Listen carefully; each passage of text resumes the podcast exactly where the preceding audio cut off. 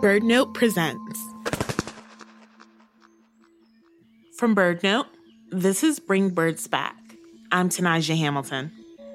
The world can be exhausting. For those of us who care about the environment and our bird friends and are trying to protect them, the news can be really disheartening. Something we really believe in at BirdNote is that we all need a spark of joy for birds and the environment in order to take action on their behalf. That might mean helping someone new really notice birds for the first time, but it also might be reminding longtime bird nerds why they care in the first place. We need to continually build that connection to nature. Well, it turns out that this goes even deeper. Over the past few decades, researchers have found strong links between our connection to the outdoors and our mental and physical health, including the benefits of listening to birdsong. We spend a lot of time on this show looking at how we can help birds, but today we're looking at how birds and nature can help us, because we need to take care of our own mental health if we want to be there for the birds. Your mental health is just as important as every other thing going on in your life, you know, maybe even more so, because if your cup isn't full, how can you expect to be able to pour into others and do all the things that life demands of you? So refill your cup. That's my guest today, Deja Perkins. She's an urban ecologist from Chicago with a passion for engaging people with birds and nature in the city.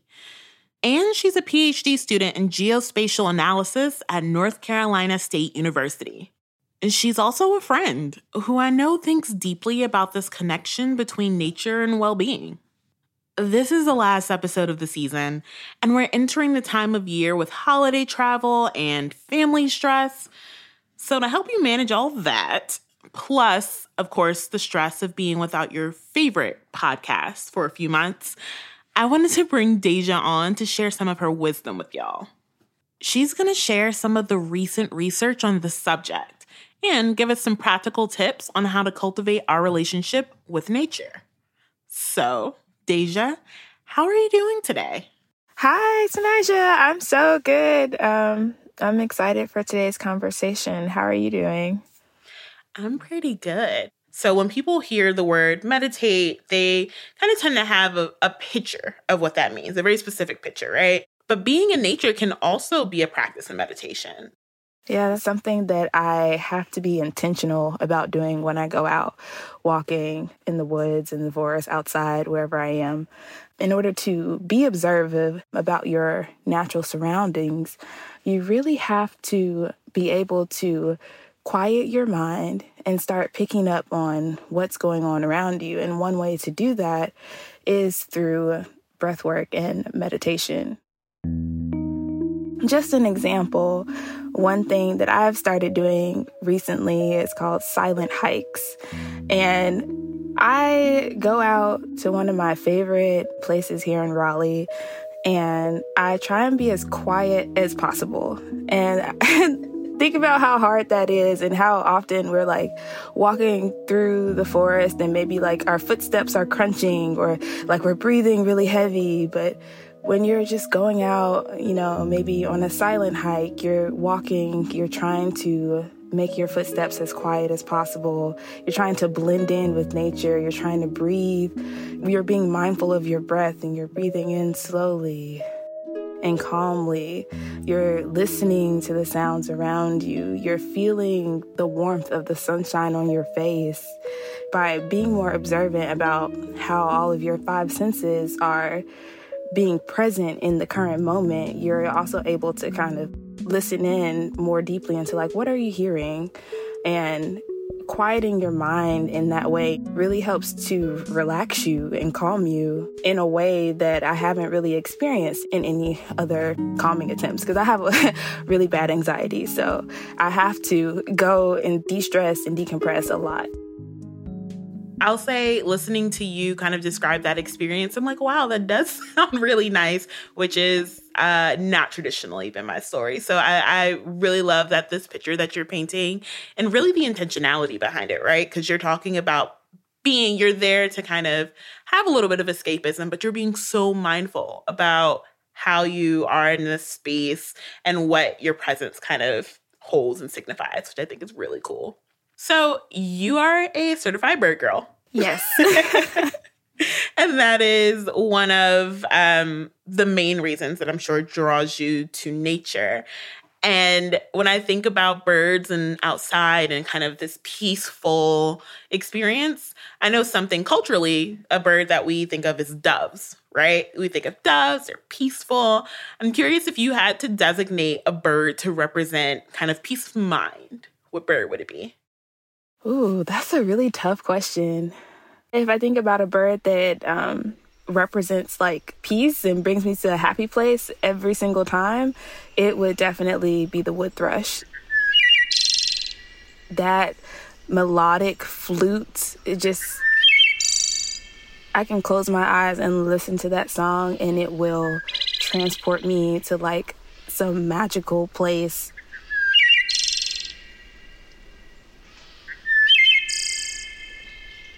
That sound gets me to stop every single time. No matter what I'm doing, I will stop and listen to the wood thrush. As we're kind of talking about birds on a more broader spectrum, can you tell me about what you see as some of the mental health benefits of birding? The mental health benefits of birding, in my opinion, is one, getting yourself outside. What I was talking about with the silent hikes and how that allows you to be more observant of your natural surroundings, like that's a skill that you need for bird watching. And so a lot of people go birding for a lot of different reasons. And some of that could be just go outside and find joy in what you're seeing, not necessarily identifying the birds, but just going out and watching the birds go out about and move in the world around you. And it just allows you to kind of get outside of yourself and kind of, I guess, like escapism away from the stressors of your day-to-day environment. But that's really just like my personal feelings about it and from my personal experience. But being the researcher that I am, of course, I came here today with some papers and some research. Yes, please share. So there was a study that came out in 2021 that looked at the relationship between biodiversity and health in the urban environment. And so they found that higher biodiversity is linked to more perceived benefits of happiness and mental health. So the more variety of birds you have, the more variety of like wildlife you have, you know, the more variety of plants that you have in your neighborhood, you perceive that as being a happier, a better place. And so that's, you know, another reason why it's so important that people have access to natural spaces, no matter where they live, no matter what income level they reside within. It's so important that we have the access to these spaces within our community so that we can have those physical health benefits by just being outside, walking, getting vitamin D, you know, the mental health benefits of being outside in nature and just being surrounded by that aesthetically pleasing landscape. There were so many intersections as you were speaking with kind of the idea of restoration and how we can kind of restore these habitats and these environments, especially in more urban areas. And that leads to kind of the restoration of the people there as well, who potentially have not had access to those places before. So if we're thinking about class, if we're thinking about race, if we're thinking about kind of the urban landscape, it's really imperative, it feels like, to be able to restore some of this biodiversity and green space for a healthier outcome. Yes, 100%. And a lot of the work that I do now going into the geospatial analytics piece is looking at where are people going bird watching? Where are people who use the eBird app? eBird is an app that a lot of bird watchers use to record and keep their lists. And that app has publicly available data that researchers like me can use to look at a lot of different things. It's been used to make policy changes. It's been used to list birds on the IUCN Red List. Just gonna cut in here. That's the list biologists use to keep track of which species are at the greatest risk of extinction and which ones might become endangered soon. Yes, it has been used for an abundance of things, and I'm using it to look at where are people going bird watching. And we've seen that people are oversampling these higher income areas and undersampling low income areas. And there have been other studies that have come out showing that people don't really sample redline areas either, just like how redline areas have less tree cover. Areas that are deemed as degraded or hazardous in the past, those still have less tree cover and less bird observations in other places. And so it's so important that we go out and go birding in our own neighborhoods and see what's out there and get more familiar with, you know, the nature that we have right there in our neighborhood. And for listeners who might not know, you mentioned redlining, and that's the discriminatory practice of denying mortgages, loans, and other kinds of development or community investment in areas with a lot of people of color and or folks from low-income backgrounds. And so for people from marginalized communities who are already on the front line of issues like climate change and environmental racism, there's often a systemic and intentional lack of green space like parks, which means fewer trees to see birds in.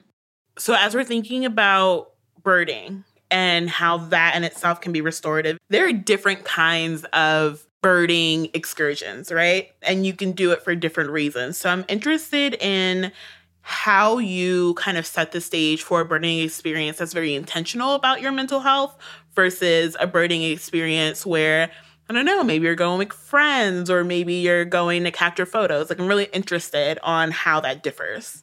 Yeah, sure. Birding for mental health, a lot of that is solo. It's going to be individual.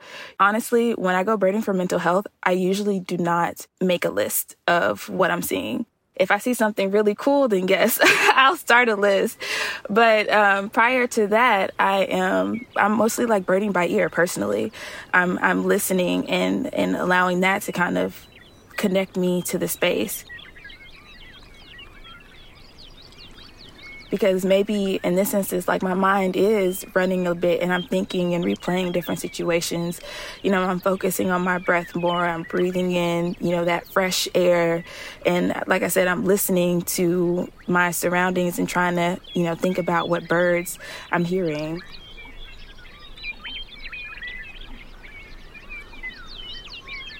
You know, these walks may be a little bit longer. You might sit outside in a sunny spot and just observe and just listen and just be present. And maybe you meditate a little bit. You're not necessarily focused on the birds, but you can use the birds as a tool almost to relax yourself, a tool to help you escape the chaos of your mind. But you're not so focused on the birds that you are just kind of not connecting with your own emotions and yourself in the present moment. It sounds like what you're saying is so much of let the experience take you where it's going to take you versus coming with an itinerary and a checklist. Kind of go with what happens out there, because it seems like so much of other birding experiences have to do with engaging your mind in a very active way. And it seems like right now you're really advocating for, nope, the opposite. Like let the outdoors engage you. Exactly. After the break, we'll get into the idea of the outdoors as a safe space, how to kickstart your own nature wellness journey, and dig into some of the breath work Deja's been talking about. Be right back.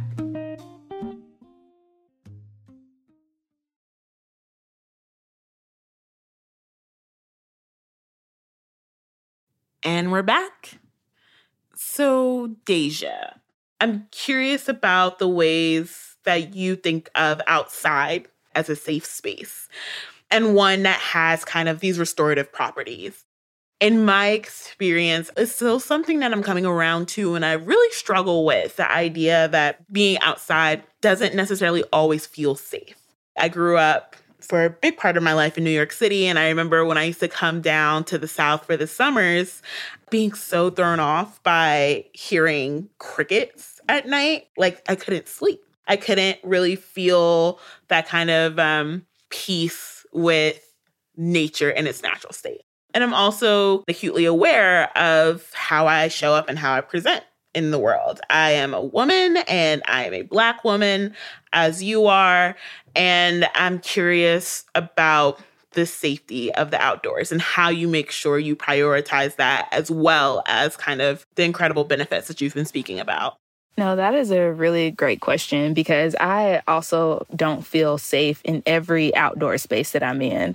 I travel a lot. Like, I currently live in Raleigh, but I'm from Chicago, so I go and visit often. I have lived in Alabama. I've lived in Mississippi. I've lived in a lot of different places, and not every green space, not every park is a place that I would go to do these silent hikes or practice my breath work, because you have to be able to feel safe to close your eyes, right? So one thing I do when I do these kind of mindful walks or silent hikes, I try and go in places that are like off peak time, so not as many people might be there.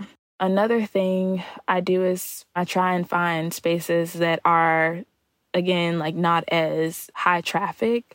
So maybe a park that isn't as urban, like maybe for these hikes, you do have to go somewhere that is a little bit more remote. But maybe if you don't feel safe in a more remote location, maybe it's about finding a space within your local park that you do feel safe. Like maybe there is like a little hidden little nook somewhere.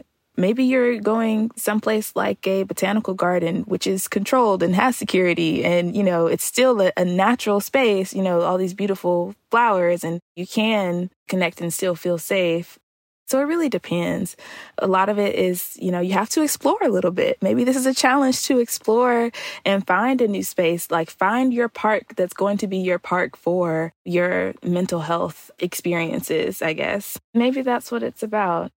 So much of what you just said is so resonant and so important. And I love what you said about botanical gardens, because I've never thought about it like that. And I've never thought of that as a way to kind of be out in nature and kind of satiate that part of yourself that wants that exposure, but in a kind of a controlled environment, which I think makes a lot of sense. And so much of the exploration you're talking about, you're encouraging folks to explore the natural world, of course, but it also is like a self-exploration, like explore the places internally that are going to allow you to have this experience, because it's an important one. Yeah. And I mean, everybody experiences nature in a different way. So take baby steps. Like maybe you start at the botanical garden, then maybe you go out to a local park, and then maybe you can even create these spaces for yourself in your own backyard. You can start to bring in some of that biodiversity. You know, maybe you can find a native plant store and bring in some of the plants that make you feel at peace and plant those in your yard. And at the same time, you're increasing your backyard biodiversity, and you could attract birds to your space, you know, through feeders and water and plants, and cultivate that peaceful space in your backyard. It's all about cultivating these spaces where, you know, if we can't find the space, then we have to cultivate it. You know, just like Black Birders Week, we couldn't find the space for us, so we had to build the table. We had to build the space. Absolutely.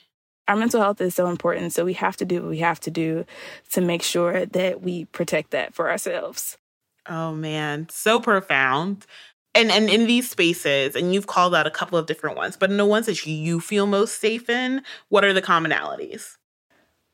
For me, I feel safe when I am surrounded by trees, but there's kind of like an open canopy, kind of. Someplace near water, I always feel safe. Places with lots of flowers for me, because I could just go and sit in the middle of a flower field and kind of disappear amongst the flowers and feel just kind of like, oh, this is just so nice, like creating my own little world. But definitely someplace that I'm surrounded by trees and not feeling as kind of open and exposed. And I know that may not be the case for everybody, because if you don't have a lot of experience in the forest, trees can make you feel claustrophobic, or they can make you feel in the middle of a scary movie. But for me, you know, depending on... Deja, why are you reading me right now? Because I know I have family. Why are you reading me? I have family, like, who have that same feeling about the outdoors. Like, Raleigh is just... There's trees everywhere. And the first time my family came to visit, they were like, I've never seen so many trees in my life. Like, I feel claustrophobic. It's just trees.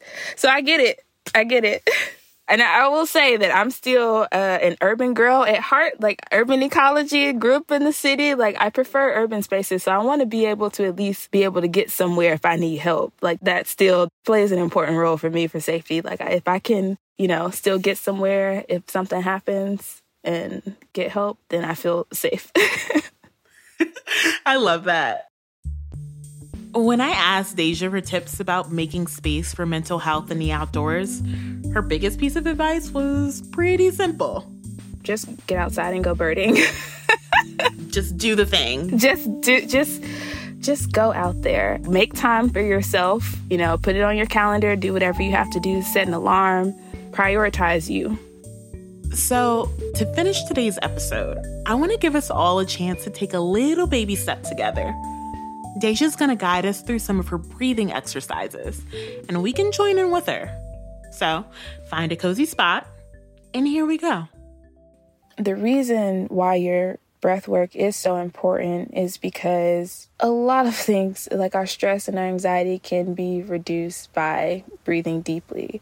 It's been shown that increasing your deep breathing and learning how to manipulate your breath can help to get you out of that headspace, really just grounding yourself into the present moment. There have been times when I've noticed like, oh, okay, Deja, you're stressed out. Your mind is going a million miles a minute. You know, you're about to kind of start panicking. Let's do some breathing. Let's take a moment, connect with the world around us, and let's focus on our breath.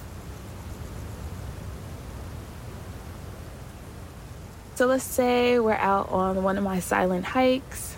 I try and go to a place that's not crowded, you know, a place that I know won't really have a lot of people.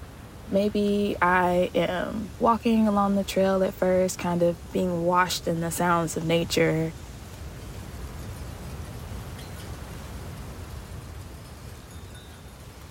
Maybe I stop for a moment and I start with some regular breaths.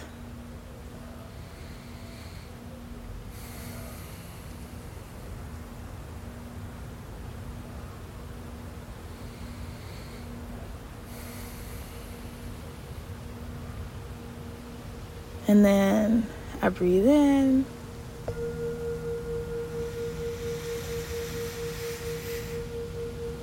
Hold it for 4.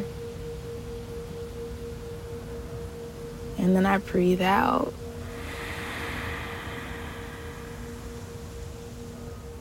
Through my mouth, real slow and controlled. And I repeat that a few times.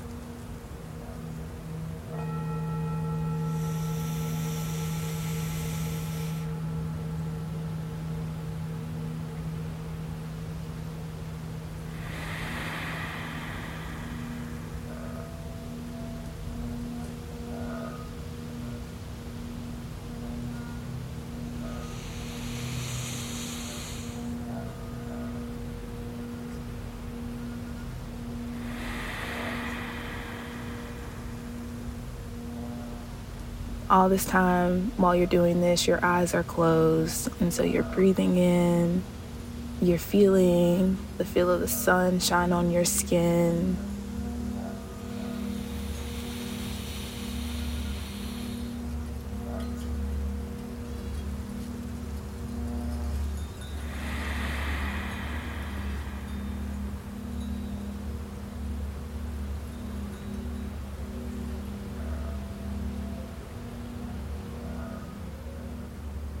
And then you slowly open your eyes, you take another deep breath, and you keep on walking.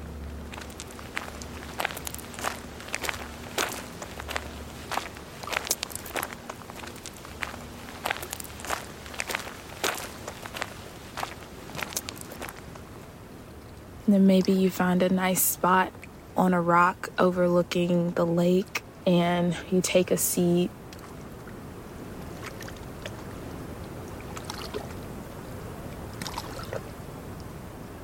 You're making sure your back is straight, and you're gonna do a little bit of belly breathing. So you're gonna push that air all the way into your stomach.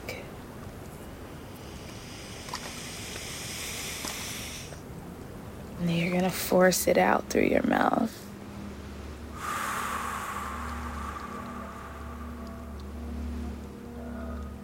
And you're going to do that a few times, focusing on that one type of breath.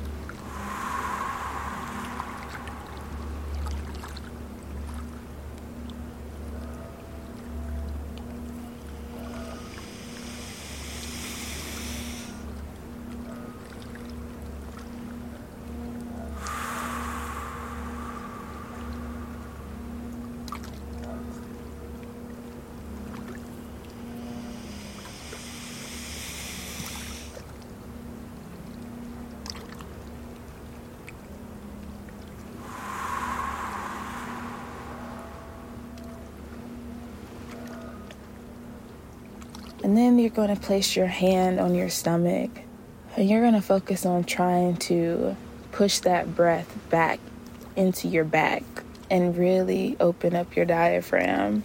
It's really going to restrict your ability to move that breath into your stomach and really force it to go back and push and inflate up your diaphragm.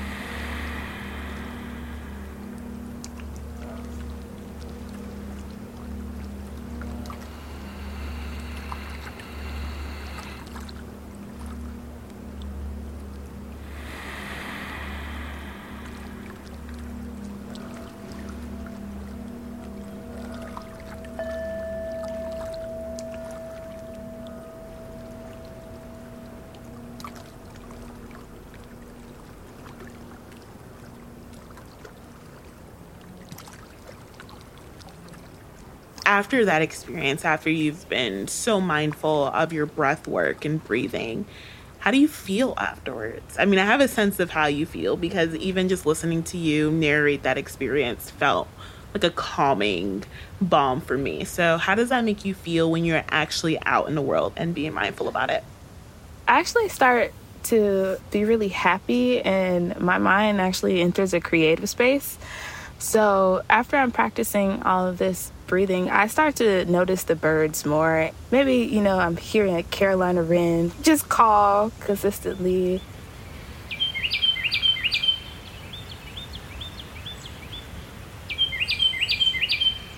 That one loud, piercing call through the forest. And I start to be able to think about the things that are more important, and it just makes me feel lighter as well.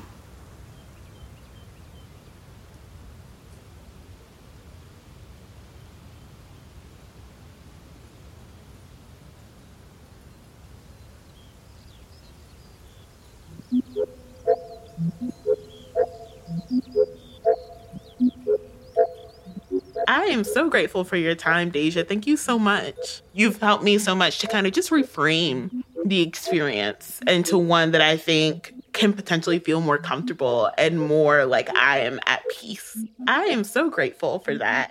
Yes, thank you so much to you and to all the listeners. I really hope that everyone found something useful.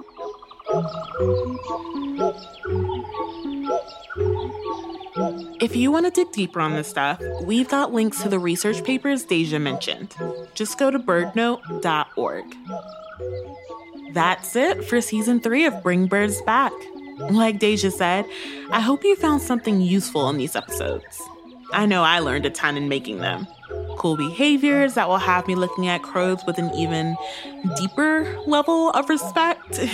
How dramatic relationships between species can be with the white bark pine and Clark's Nutcracker, and new ways to look after birds and after ourselves. Until next time. Bring Birds Back is produced by Mark Bramhill and me, Tenijah Hamilton. Our production assistant is Sam Johnson. Our fact checker is Connor Guerin.